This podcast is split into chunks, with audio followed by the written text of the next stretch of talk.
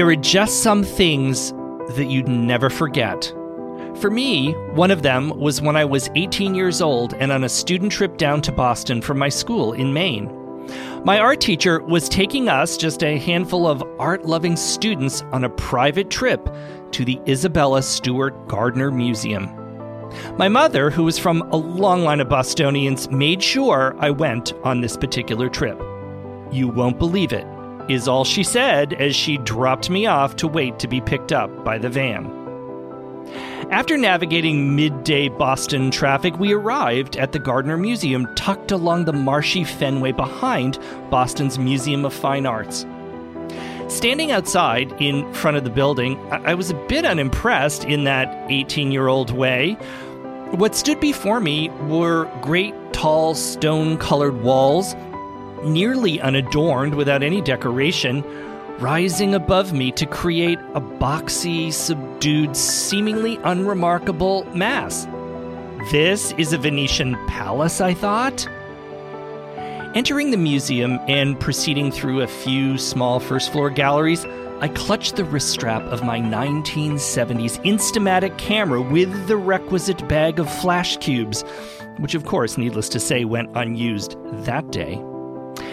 As I wandered, half listening to my teacher, but with a growing fascination with the eclectic objects I was seeing, I, I really wasn't sure what was next. And I certainly wasn't prepared for it when it arrived.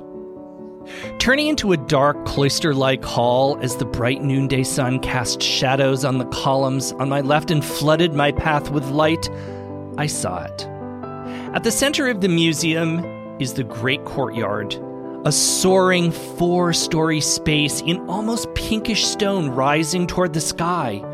Covered by a glass ceiling, and as they ascended, these almost rose colored walls were punctuated with arches and balconies and windows from the Venetian Renaissance. All around were plants and trees, from palms to grasses to flowering orchids, bordering an intricately laid Roman marble mosaic floor with an image of Medusa at its center. The Medusa mosaic was accented at its corners by towering columns also from the ancient world. It all comes on you as a surprise, and you gasp as if you have discovered the rarest and most beautiful flower that blooms only once a year. It's impossible to look away. And even today, after having seen it many times since, I have never forgotten seeing it for the very first time. This stunning, soaring courtyard was one thing, but the galleries and rooms off it were something else entirely. Each carried a different theme the Dutch room, the Titian room, the early Italian room, the Raphael room, the Gothic room, and the great long tapestry room. The galleries are laid out in accordance with their creator's design and wishes. Nothing is ever changed, and they hold over 7,500 works of art, some of which are the rarest of treasures. Paintings by Titian and Rembrandt, Velasquez and Sargent, Botticelli and Macknight, Whistler and Fra Angelico along with ancient Near and Far Eastern prints, carvings, and bronzes, as well as furniture and sculpture and textiles from 18th century Europe, from the French to the Spanish, and so, so much more. This palace itself, it, it's really more than a museum, was indeed created from bits of architectural salvage from real chateaus and palaces and ruins from Rome to the Renaissance, and was the vision of a single, quite remarkable, Gilded Age woman. My guest today shares the story of just who Isabella Stewart Gardner was and how this extraordinary place and space came to be.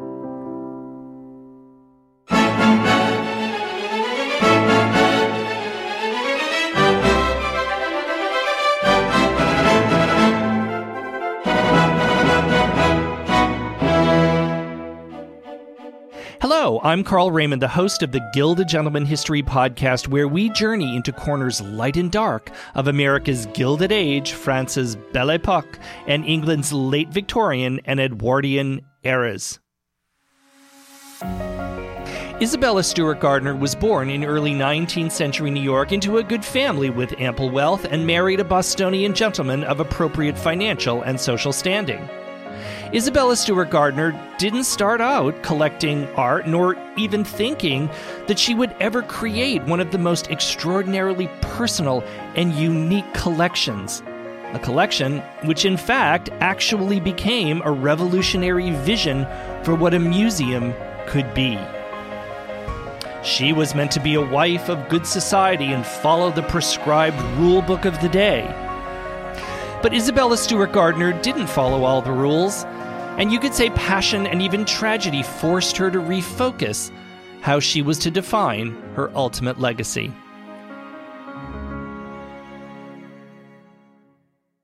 Certainly, no woman up to this time had the insight, foresight, and drive to create a collection and a museum this daring. Most importantly, perhaps, Isabella Stewart Gardner didn't create and curate her collection so she alone could revel in its value and beauty and privacy. Quite the contrary, Isabella Stewart Gardner collected and curated her treasures so everyone else could see them too. And as a result, with her innovative planning, we can still see them as she did today. The night of January 1st, 1903, was a cold one by Boston standards, and the skies even threatened snow. By 9 p.m., a long line of carriages had formed in front of the newly constructed Palace Fenway Court and was discharging fashionably dressed passengers who scurried quickly inside to stay warm. Isabella Stewart Gardner, known to some as Mrs. Jack using her husband's name, was hosting the opening of her museum. This grand building, covered and hidden by construction barriers for years, had steadily risen since ground had been broken in 1898 in this somewhat remote area of marshy parkland near the center of Boston. But now the barriers had been taken away, and a grand Venetian palace had been revealed. Gardner's friends, as well as the critics of both art and society, were anxious to see what had been created and what was being unveiled that night. As Mozart was played by the Boston Symphony Orchestra, Isabella received her guests at the top of the stairs at one end of her palace's grand courtyard. Dressed in black, wearing her famous long ropes of 149 pearls and her jaw dropping diamonds that were whispered about in Back Bay drawing rooms, Isabella Stewart Gardner greeted Boston's elite. It's been written that Boston Brahmins, from the esteemed Harvard art historian Charles Eliot Norton to William James, Henry James' own brother, were astonished by what they saw. Throughout her life, Isabella Stewart Gardner was a woman known for defying convention. She had been called eccentric, which, in the parlance of 19th century New England, could place you somewhere between a fallen woman and an imagined practitioner of darker arts. Isabella Stewart Gardner was neither. Rather, she raised Bostonian brows by abandoning hoop skirts and wore the new Parisian fashions of Charles Worth long before any proper Beacon Hill lady would have considered it. Newspapers carried the famous story of her walk in public one day with a lion named Rex at her side, as well as her wearing of a headband celebrating the Boston Red Sox to a performance of the Boston Symphony which raised eyebrows and discussion. Furthermore, at that opening reception to her museum on that January night, she served the requisite champagne, of course, accompanied, however, by donuts. She no doubt took great pleasure at being covered in the press and contributing to an image of a society woman whom one never quite knew what she would do next. Isabella left us very little to clarify what her private thoughts were and how she really summed up her interior life. But for us today, all we really have is the extraordinary museum that she created. But in carefully looking at her palace and the collections, we can indeed, in one way or another, at least see some of her. But just who was Isabella Stewart Gardner? She is the subject of a new biography, the first in decades, and the first supported by a foundation of modern scholarship.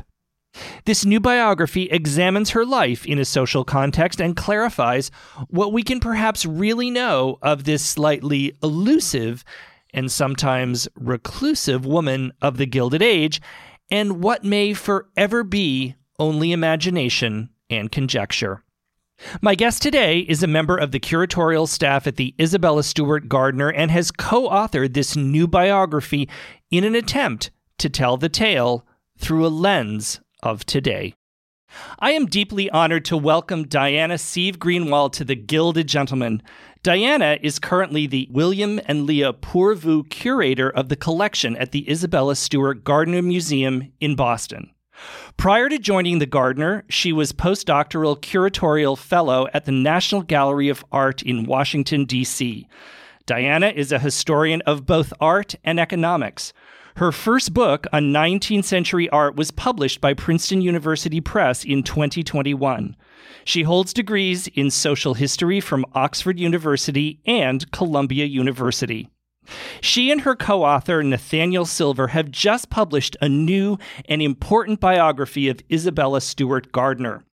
Isabella Stewart Gardner, A Life, has just been published by Princeton University Press. Diana, I am so very honored to have you join the Gilded Gentleman today. Thank you so much for being here. I'm thrilled to be here. So, Diana, this show could really be in so many ways a show about the art of biography. I think, in and of itself, what a biography can and can't tell us, and what we make of the facts that we do and that we don't have. But there is no question that we have a complex, a controversial, and certainly curious on so many levels subject to talk about uh, today. But I'd like to start by putting this new biography that you and Nat have just done in a little bit of, of context. So, there have been three major biographies written on Isabella Stewart Gardner. There was one shortly after her death in the 20s. There was one that some consider a classic, certainly in quotation marks, in the 60s. And then there was another look at her life that was published in the late 90s. But now we have your work. So let's just start with why a new biography and why now? Of the three you mentioned, it's actually only the first one um, from 1925 that was published by the museum itself um, and written by a staff member of the museum, in that case, the museum's first director, Morris Carter.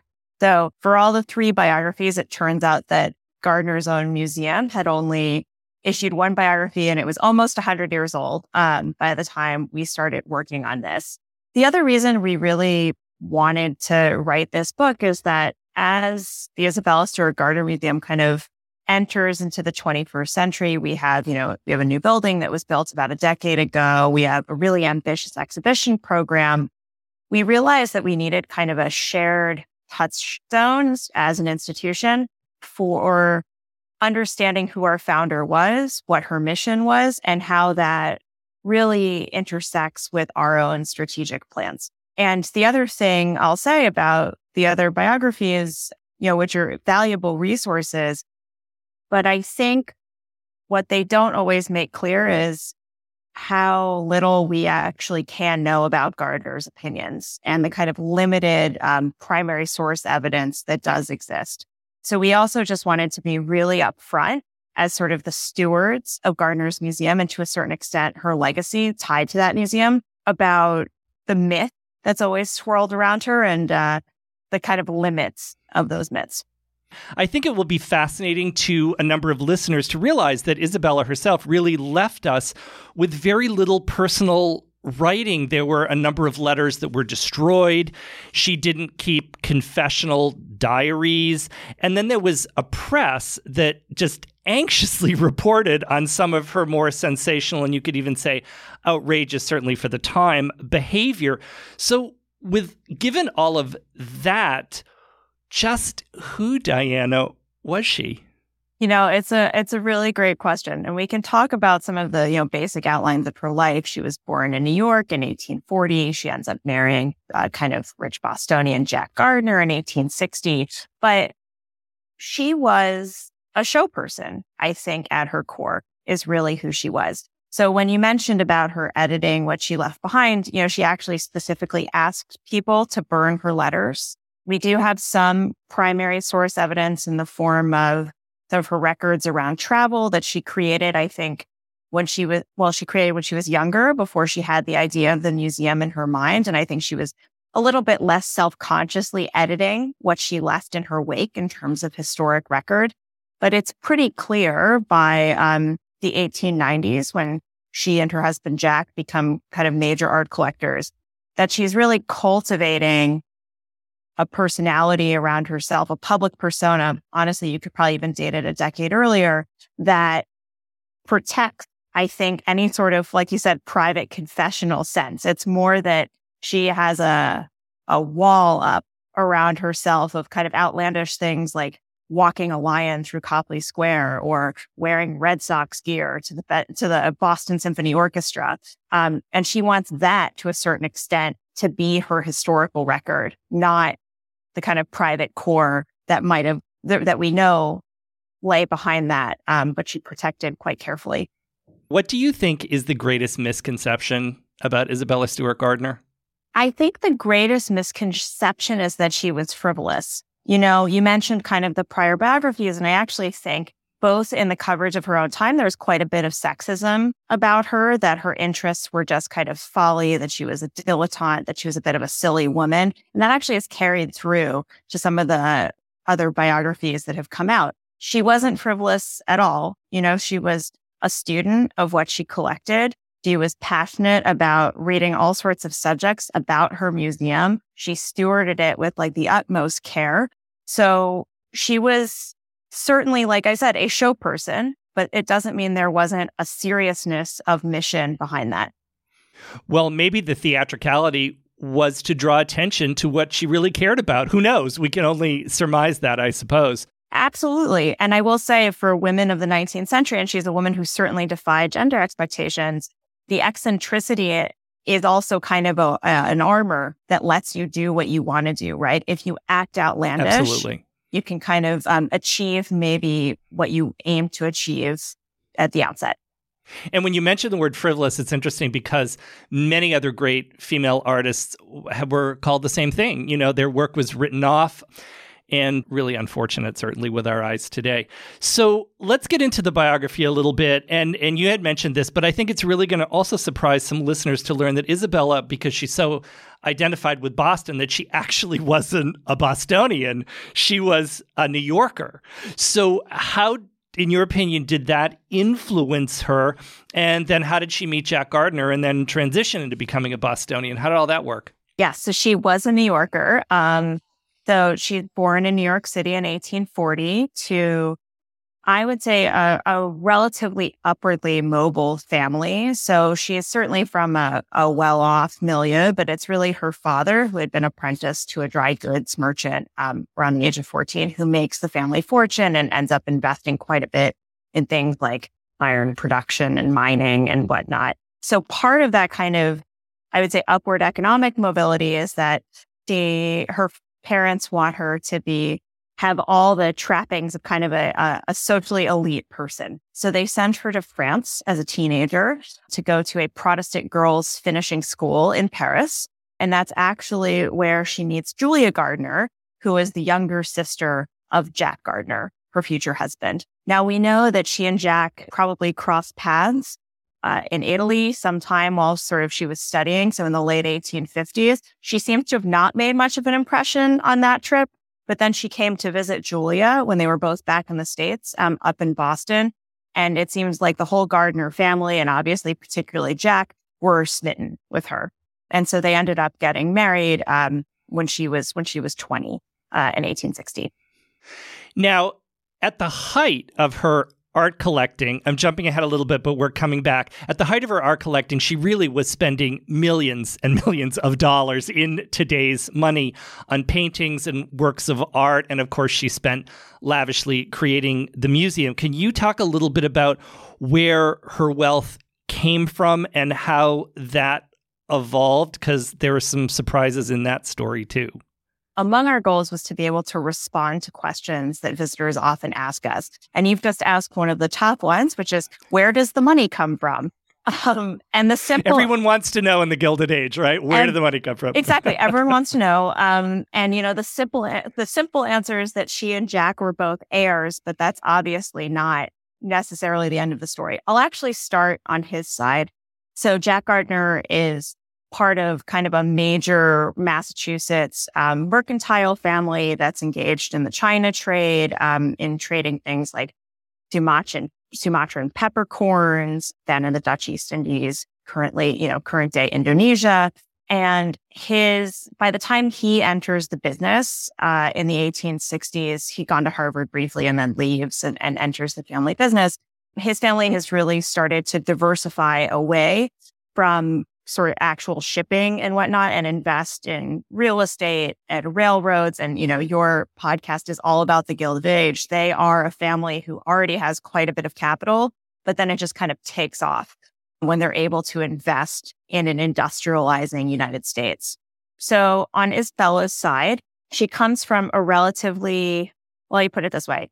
She's not from an exceptionally well off family, but she's certainly from a privileged family. And something that we were able to dig into is we wanted to trace her wealth all the way back to her great grandparents. So Isabella is from, you know, a reasonably privileged family, but not a, not one that has wealth kind of of the scale and age of the Gardners. So most of the money in her family ends up coming from her father he is apprenticed to a to a mercantile mercantile house that involves and kind of involves sort of textile trading primarily in the early part of the 19th century. And like the Gardners, he in the 1860s kind of sees the writing on the wall that uh, industrialization is happening with the help of one of his in-laws, actually, who is curious in politics in Ohio. He ends up investing in a number of things. And this really kind of explodes the family wealth on her side. Now, the other kind of reason that she ends up as rich as she does, um, because she ends up inheriting from her father in the early 1890s, is she's the only surviving child. So she's one of three. And when he passes away, she's his only heir. Uh, and she ends up inheriting in today's dollars about $78 million. And I should say that's really the core of where the money comes from to pay for the museum their kind of rule amongst the couple was that they lived off of Jack's money and they spent all of Isabella's money on art. That sounds like a great arrangement.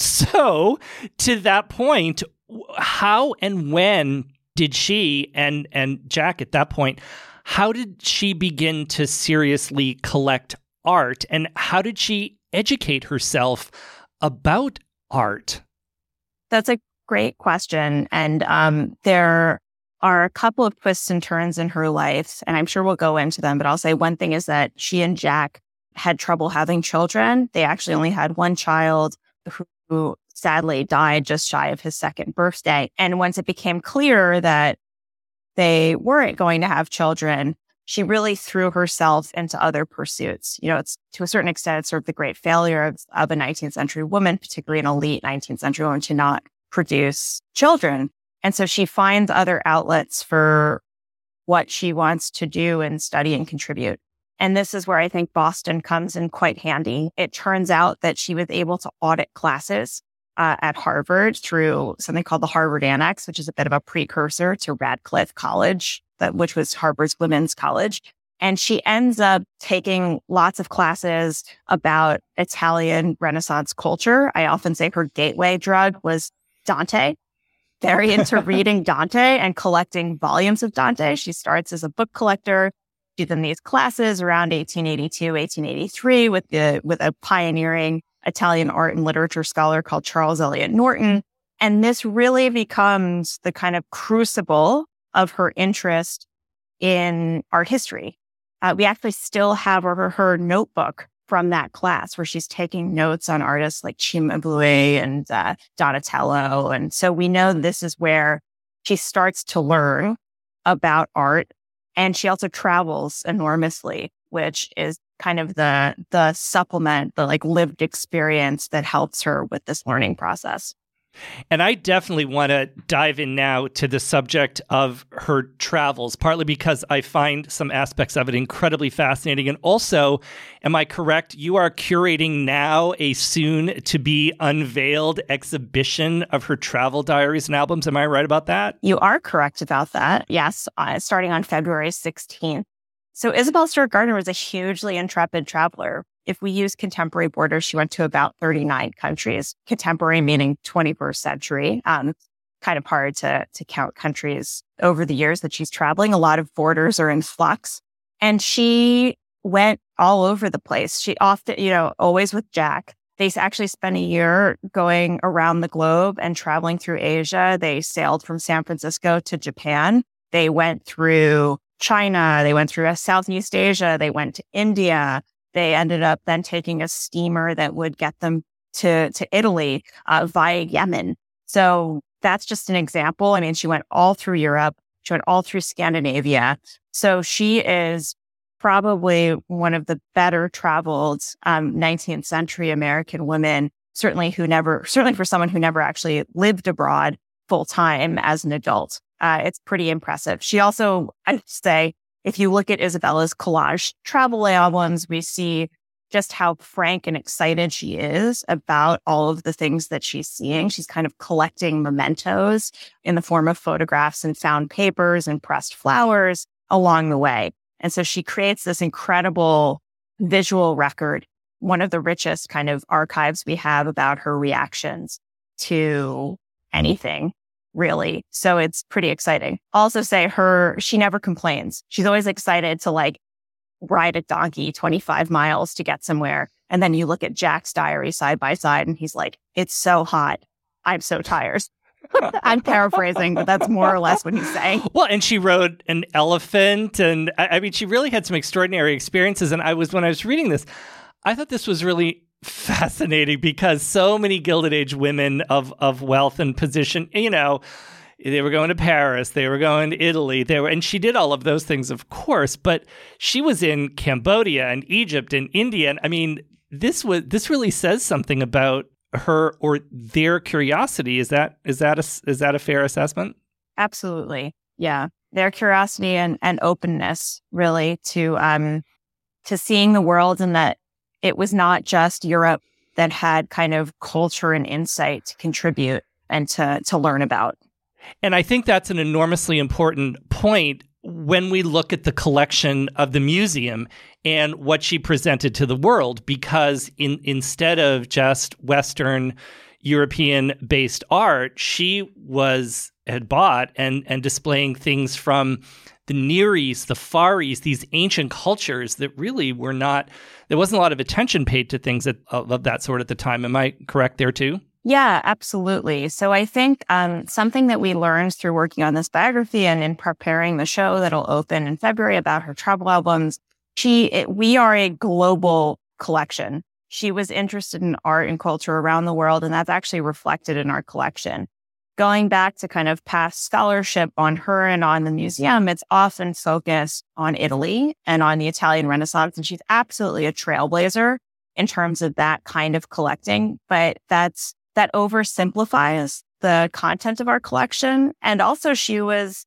really ahead of the curve in collecting things like Chinese antiquities. You know, she buys some of the first really major, uh, she buys a major Buddhist stele which is still in our which is in our collection today, which is a hugely important object. And she's buying it, you know, a decade or more before really anyone else is getting excited in the United States, I should say, is getting excited about Chinese art.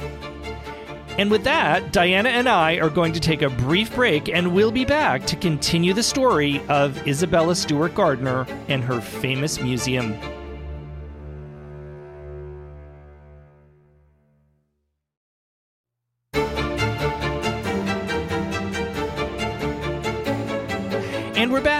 I'm Carl Raymond, host of the Gilded Gentleman History Podcast, and today I am joined by author and curator Diana Seave Greenwald to celebrate the publication of her co authored new book on the life of Isabella Stewart Gardner. One of the places that was so important to her and to which she returned again and again was Venice. And certainly in her creation of the Museum of the Palace, she did her own recreation of, of Venice. Can you talk a little bit about what her relationship with Venice was and why it was meaningful to her? I will start with just sort of a segue from the global kind of aspect. Something else I think people don't always realize is she went to Venice for the first time as an adult. She'd been as a teenager with her family, but as an adult, after this year spent in Asia, right? So Venice is a city that really has had a long history of trade between East and West, and she approaches it from the East, which I think is really different than the standard like grand tour path that many of her peers were taking. Um, so I think there's that. And I think in a lot of ways, Venice was for her kind of a synthesis of many different cultures that she found interesting. Now she went back again and again and again. She and Jack go back kind of roughly every two years throughout the 1890s. They stay at a place called the Palazzo Barbaro, which is owned by an American expatriate family called the Curtises. Henry James hangs out there, John Singer Sargent, Anders Zorn, the Swedish painter. There's a whole kind of circle of intellectuals and artists around the Palazzo Barbaro, and Isabella loves being at the center of it. In terms of the creation of the museum, and I said, I think like Venice for her really was a synthesis of many things and cultures that she was interested in. So our central courtyard is full of windows and balconies that she actually purchased from a Venetian palazzo. So it's the literal parts of a facade of a palazzo that um, she embedded into her museum to create her own her own palace in the fens. One of her most important professional relationships was with the art historian Bernard Berenson. And can you talk a little bit about who he was for listeners that might not be familiar with him and how they met and what the connection between the two of them really was? Because that's some really fascinating material, I think. So Bernard Berenson is really one of the pioneers of um, art history as we know it today. He was a student at Harvard in the 1880s, the early 1880s. That's actually how Gardner met him. They have kind of an exceptional beginning to their relationship. So again, he's a college student. They're both either they're sort of in the same class or they're just kind of in the orbit of that art of another art historian named Charles Eliot Norton, who I think I mentioned before, who's kind of Gardner's um, initial guide to art history. Berenson is immediately distinguishes himself as an exceptional student and he applies for a fellowship to travel um, to Europe to further his education.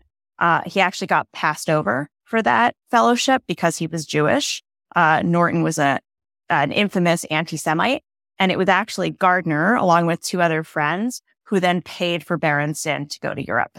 And so in the next kind of decade between roughly 1883 and the mid 1890s, Berenson becomes the leading scholar of Italian Renaissance art. He writes some of the first real kind of textbooks that we would think of, he becomes a major connoisseur where he's attributing certain works to certain artists because a lot of Italian Renaissance art isn't signed. Many of those attributions have held up today. And so he really lays the groundwork for Italian Renaissance art to be part of our canon, you know, in the United States and, and around the world. So the kind of good deed that Gardner does by sponsoring Berenson in the 1880s came back to her around 1894. Berenson sends her a copy of his first book and they get back in touch and he quickly becomes her principal art advisor. So he helps her acquire the first Botticelli in America in 1894, the first Raphael in America. Um, the list goes on and on. And they corresponded for decades. They became close friends occasional dispute over how he's sourcing art to her and if there are commissions being made. But her letters to him are also pretty much our principal cache of archive because he, unlike others, did not, in fact, burn her letters. So we have a full back and forth about her building of the collection and her opinions on the art that he's offering her.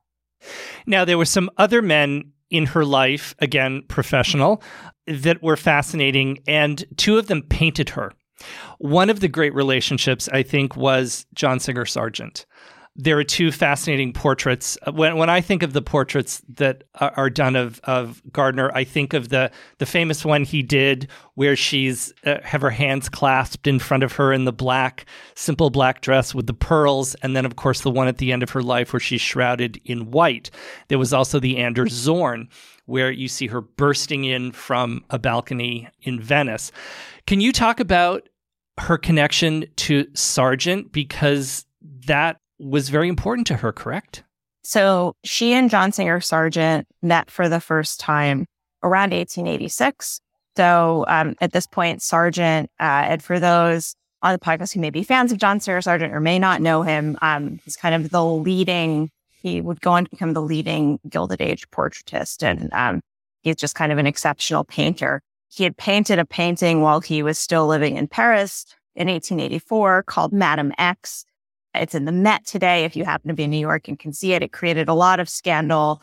Basically, the sitter is accused of being a loose woman. And Sargent, in the midst of the scandal, actually moves from Paris to London, taking this infamous portrait with him. In standard fashion, Isabella Stewart Gardner loves this story, loves the scandal, and specifically when she's in London in 1886, asks her friend, Henry James, who's also Sargent's friend, to introduce her to him with the insistence that she get to see the famous Madame X in person in Sargent's studio. They have a brief interaction there. And then about a year later, uh, she commissioned Sargent to create that portrait that you're discussing. So this is in 1888. At this point, Gardner is 48 years old. And this is really the first I mean, she's an early patron for Sargent. He's not yet the principal American portraitist. And it's her first really public depiction of herself. It's so funny because even in the papers as early as 1891, people are complaining that there are no pictures of her available.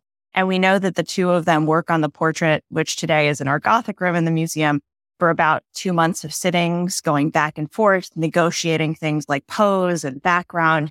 And she really comes out of it looking like an American icon of sorts. She's, it seems to fuse all sorts of her interests in different religions, whether it's Buddhism or Catholicism, and it's herself as kind of powerful saint. And so for all that power in the first portrait and confidence, what I think is so touching is because they remained friends after those sittings in 1888, you know, they would see each other regularly. Sargent actually painted in the Gardner, stayed at the Gardner Museum in 1903. And he was one of the only people who she let see her after she had had a stroke in 1919. And not only did she decide to let, to trust Sargent enough to see her, even though she'd largely withdrawn from even seeing close friends, she lets him paint her exactly what you described, her in white. And it's this touching watercolor that is complete vulnerability. So he was a friend who she trusted to be the person to interpret her power and also a friend who she trusted to record her at arguably her lowest point. It really speaks volumes. I want to talk about the issue of tragedy in in her life because in reading the biography there it's it's very striking there are really sort of two moments where that it propels her into what she ultimately did and you talked a little bit a few minutes ago about one of them uh, one of the roles certainly for a gilded age woman was to be a mother and that didn't happen for her can you talk a little bit about those tragedies and what that meant to her.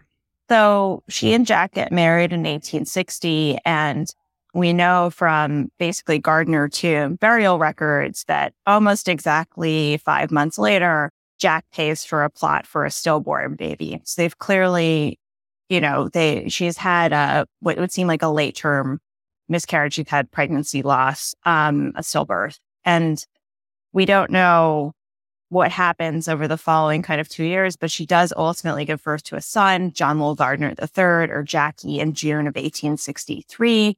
In the book, there are some kind of beautiful images, some of the most candid images I've ever seen of her kind of standing with Jackie. She looks extremely happy to be his mother. We know that she's thrilled from the family recollections. But then he he died in March of 1865 from, you know, a childhood disease that, of course, today we would probably treat with antibiotics. And, um, and sadly, he passed away. We know that several months later, she seems to have had another fairly late term pregnancy loss. And the doctors make it clear that she probably can't have children. I should say that she and Jack can't have children. And so the recollections at the time, you know, it's all kind of coded in 19th century language, but she's clearly very depressed. She'd actually also lost her sister in law right around the same time, who she was very close with. And she falls into a deep depression. And their first trip, she and Jack's first trip abroad, is actually sort of prescribed by the doctors in 1867 to try and and um, and raise her spirits. So it seems that another tragedy that happened a number of years later actually led to the creation of Fenway Court, her museum. Can you talk a little bit about what happened and what the result for her was of that? Sadly and somewhat unexpectedly, even though he was older, um, Isabella's husband, Jack Gardner, passed away um, in December of 1898. And the two of them, so for the kind of past almost a decade, had been working on building a major art collection, as I said, with uh, largely with her inheritance. And they'd been discussing creating a museum. Isabella was quite passionate about trying to put the museum in their uh, back bay home, so in the, in a neighborhood in in the center of Boston. And Jack was adamant that they should buy a plot in the fens and build a purpose built museum. That they shouldn't try to adapt their home; they should really build a purpose built museum. And I will say, it seems like Isabella got to make most of the calls in their married life. But sadly, Jack dies. And basically, six weeks later, she's purchased the plot that he wanted and broken ground on a purpose built museum.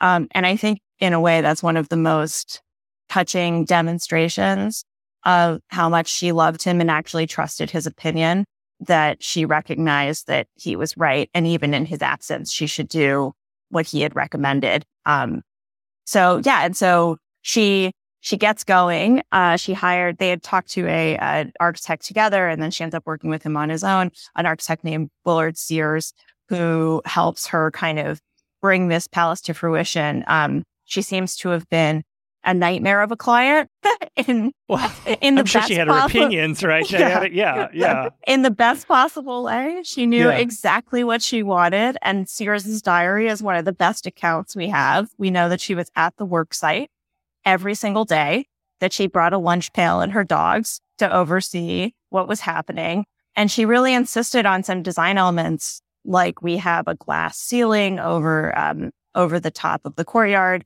that Sears thought was impossible and she thought was absolutely essential. And she was right.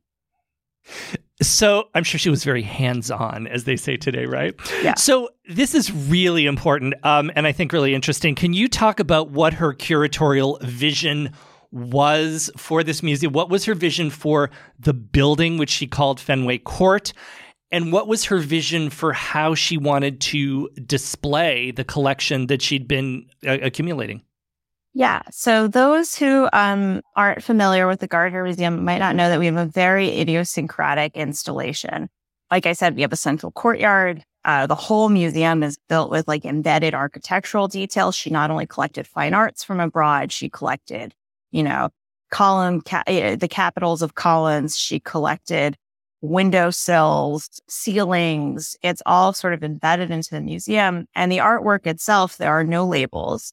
She really hated the encyclopedic model of museums. We know a little bit about this from her involvement in kind of side picking in a dispute over the future of the plaster cast collection at the MFA Boston.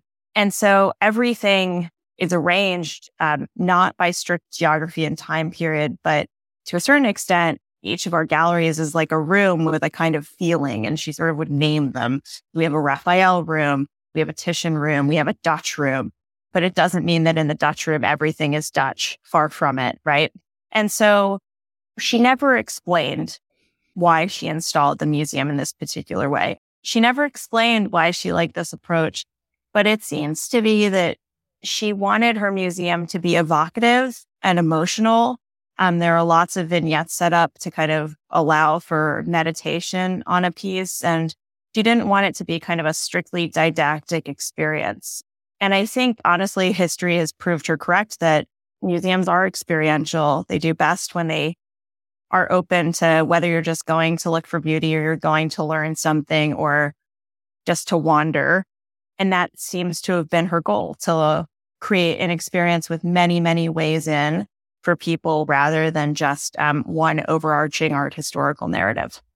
See, I find that so fascinating because that's a very modern philosophy of curating collections. And cur- you go into museums today, and that's often what you see, whether in special exhibitions, right, or in permanent collections. And she was really revolutionary in in thinking about. Do you agree? Absolutely, I think yeah. she was completely. Um, for someone who is a 19th century person, and I think I mentioned that I thought many people think she's frivolous. I suspect because she created this palace, there's also a little bit of a sense that she's sort of like dowdy or old fashioned. Couldn't be further from the truth. Oh, completely. I want to ask you a couple of questions about the uh, collection. What are some of the most important pieces in the collection uh, that we can see today? Oh gosh, it's quite the list. Um, so we have we're probably best known for our Renaissance art collection. So we have uh, Titian's Rape of Europa, which is one of the most important Renaissance works. It's massive. In the United States, it was part of a series called the Poesie that he created for the King of Spain. And so that is really an incredible painting. And we know one of her absolute favorites um, from letters that she sent to John Singer Sargent. We also have one of my favorites is a portrait of Edouard Manet's mother that um, she purchased in the beginning of the 20th century. She became increasingly interested in 19th century French art. And it is just an absolute like symphony in black that is right in our blue room on the ground floor, right across from an oil sketch for that famous Madame X portrait that Sargent did. And so she goes out and buys a specific preparatory sketch for it. We have incredible uh, Japanese screens that show the tales of Genji, which are some of the finest examples of Japanese, of 17th century Japanese screens in the United States. Our Chinese Buddhist stele, El Jaleo by John also by John Singer Sargent, a massive Spanish dance painting from early in his career. Um, it's quite the list. It's hard to choose. That was really an unfair question. Sorry, Diana, but I wanted to know what you thought. So, what do you think for you are a couple of works that show best her personality and character? So I'm not going to necessarily say a particular work, but I will say a particular kind of installation. And so I mentioned um, the Spanish dance painting El Jaleo by John Singer Sargent, right? This this huge image of a flamenco dancer that he showed at a major venue called the Paris Salon, and that was painted in the wake of some trips that he took to Spain, or a trip they took to Spain in 1879. And what I love about that painting and what it says about Gardner is that she actually constructed a space for it before she bought it. She did not own the painting. It was in the collection of kind of a friend and it was on long term loan at the MFA Boston. And while she is redoing the museum around 1914, or a part of the museum, I should say, there's a music room she knocks down to create space for more galleries. She creates a gallery called the Spanish Cloister with a big empty space at the end of it. And she convinces the owner to lend El Jaleo to her, um, and then convinces him to sell it to her just because she's installed it in this space. And that alone is pretty impressive. But what I think is so telling about how insightful she was is what she puts around El Jaleo is really um, a series of objects that show a very sophisticated understanding of Spain, its complexities, and the way that Sargent exoticizes Spain in this painting. So we have the painting, we have a tile from Seville, which is near where kind of Sargent is traveling when he's inspired by the painting. We also have a Murab tile. So an Islamic work of art, which is a nod to um, Spain's Islamic past. The arch that she puts around it looks just like the um, the arches in the Cordoba Cathedral, which actually had been a mosque. And as if that were not enough, along the walls, she ends up small, installing these talavera tiles, which are created in Mexico in the 16th century under Spanish colonial rule and are kind of a really interesting hybrid objects between sort of Spanish empire and indigenous agency in Mexico. And so it's a really complex understanding of Spain that she's giving to us. And, you know, I think 100 years before other museums are starting to create installations that unpack our understanding of a certain geographic place. Um, so it's pretty awesome. It's one of my favorite places uh, in the whole museum. Now, in looking at her life, in reading the work that you and, and Nat just did, some people may want to immediately characterize her as a progressive or even go as far as to call her a feminist because she broke so many of society's accepted norms. Would you call her that? I wouldn't. I don't think she's um, a kind of straightforward feminist hero. You know, I think we sort of want her to be that, but She's very careful not to express many political views at all. She's friends with lots of suffragettes, but she is not herself a suffragette. And I really think she viewed the museum as her principal civic project and her principal cause. And so she's sometimes conservative. She sometimes has the biases that you would expect of kind of a wealthy white 19th century woman. And then occasionally we have these glimpses of a certain progressiveness. I will say the one area where we have a decent understanding of her views is around immigration. Um, and we know this because her nephew, who she'd actually helped raise since, she, since he was um, a young man or a young boy, and when his parents had passed away, was running for Congress or was in Congress. Um, and he had quite reasonably strong anti immigration views that were actually in line with his father in law, who was a famous senator from Massachusetts. And his challenger was her friend, uh, a man named A. Piatt Andrew. So one of Gardner's friends. And Piatt is very pro immigration. He's not for all these kind of early 20th century restrictive immigration laws. And in this, in this race, she supports her friend over her beloved nephew. And so there is this moment where you see it, that she's supporting someone at the expense of kind of family harmony over an issue that she clearly cares about. So there are glimpses, but yeah, can't really can't really characterize her in a straightforward way. Isabella died in July of 1924. Can you talk about the rather curious stipulations of her will that actually affect the museum even today? I think uh, Isabella Stewart Gardner's will is one of the most revolutionary things about her. So when she passes away, there are a couple of different clauses or things that go into effect as a result of the will. The most, well, I'd say there are kind of two really important ones. The first one is that while the museum had been called Fenway Court during her lifetime, with the with the will, it becomes clear that she's actually incorporated as the Isabella Stewart Gardner Museum. And so there's a name change which um, forces us to talk about her forever, which is kind of incredible. And the second thing, which we're probably most famous for, is we're not allowed to make permanent changes to the museum. So basically, the rooms as they were at the time of her death the installations are not meant to be altered permanently. And so we don't. Things are installed as she had them. We do take things down occasionally for conservation, to do loans for exhibitions, but the galleries are as they were when she installed them. She was very mistrustful of museum trustees. She had seen some sort of meddling across the way at the MFA Boston.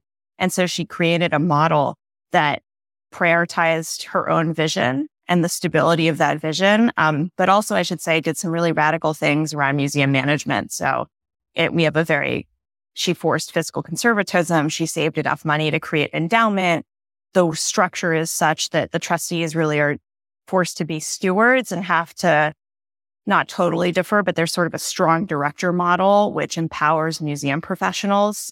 It's quite an exceptional document. The other thing I'll say, there are two, I have two kind of favorite moments in the will. One is how it ends, which is that it is or one is a phrase, which is great, which is for the enjoyment of the public forever. So she really did have a public in mind when she passes away and she wants the museum to be there in perpetuity for a public. But the second quirk that I really love is we actually have to hold, as per the will, an Anglican mass, basically an Anglican uh, service hosted by particular or done by particular brothers on her birthday, on the anniversary of her birthday every year. And that's one of the conditions. And if we're found in violation of that, or of changing the installations or anything else. We're supposed to sell everything and give the money to Harvard. Which I think we can all agree Harvard doesn't need the money. But anyway. Right. Fine. But you've but yeah. you've upheld we everything have. she asked for. I think that's extraordinary. Yeah. So so Diana, for my last question, I want to ask you something that has really become sort of a, a a trademark question here on the Gilded Gentleman, particularly when we're talking about people that are as complex and and fascinating as Isabella Stewart Gardner, and that is if she were sitting here with us right now, right at this table, having a cup of tea, what's the most important question that you would want to ask her? What would you want to know from her directly? I would want to know why, really completely, why she installed the museum the way she did. You know, I'm a curator responsible for her collection, and I do wish I had a little bit more understanding of her, the end goal of her curatorial vision. I think I can conjecture pretty well, but I'd really love to know that because then that would help me do my job to make sure our visitors are getting out of the experience exactly what she wanted them to get out of it. Although I have the feeling she would evade the question and be specifically um, unclear and leave me in the dark, even if she were sitting and having tea across from me. Well, but it's worth asking, right? With yeah. anybody, it's worth asking. And if someone is encountering Isabella Stewart Gardner for the first time via this podcast, or they know only a little bit about her, what's the one thing you would want everyone to know about her? She was a pathbreaker. You know, she was a force to be reckoned with. As I said, she was not frivolous. She was serious and created an incredible institution. And that's the one thing I would want people to take away.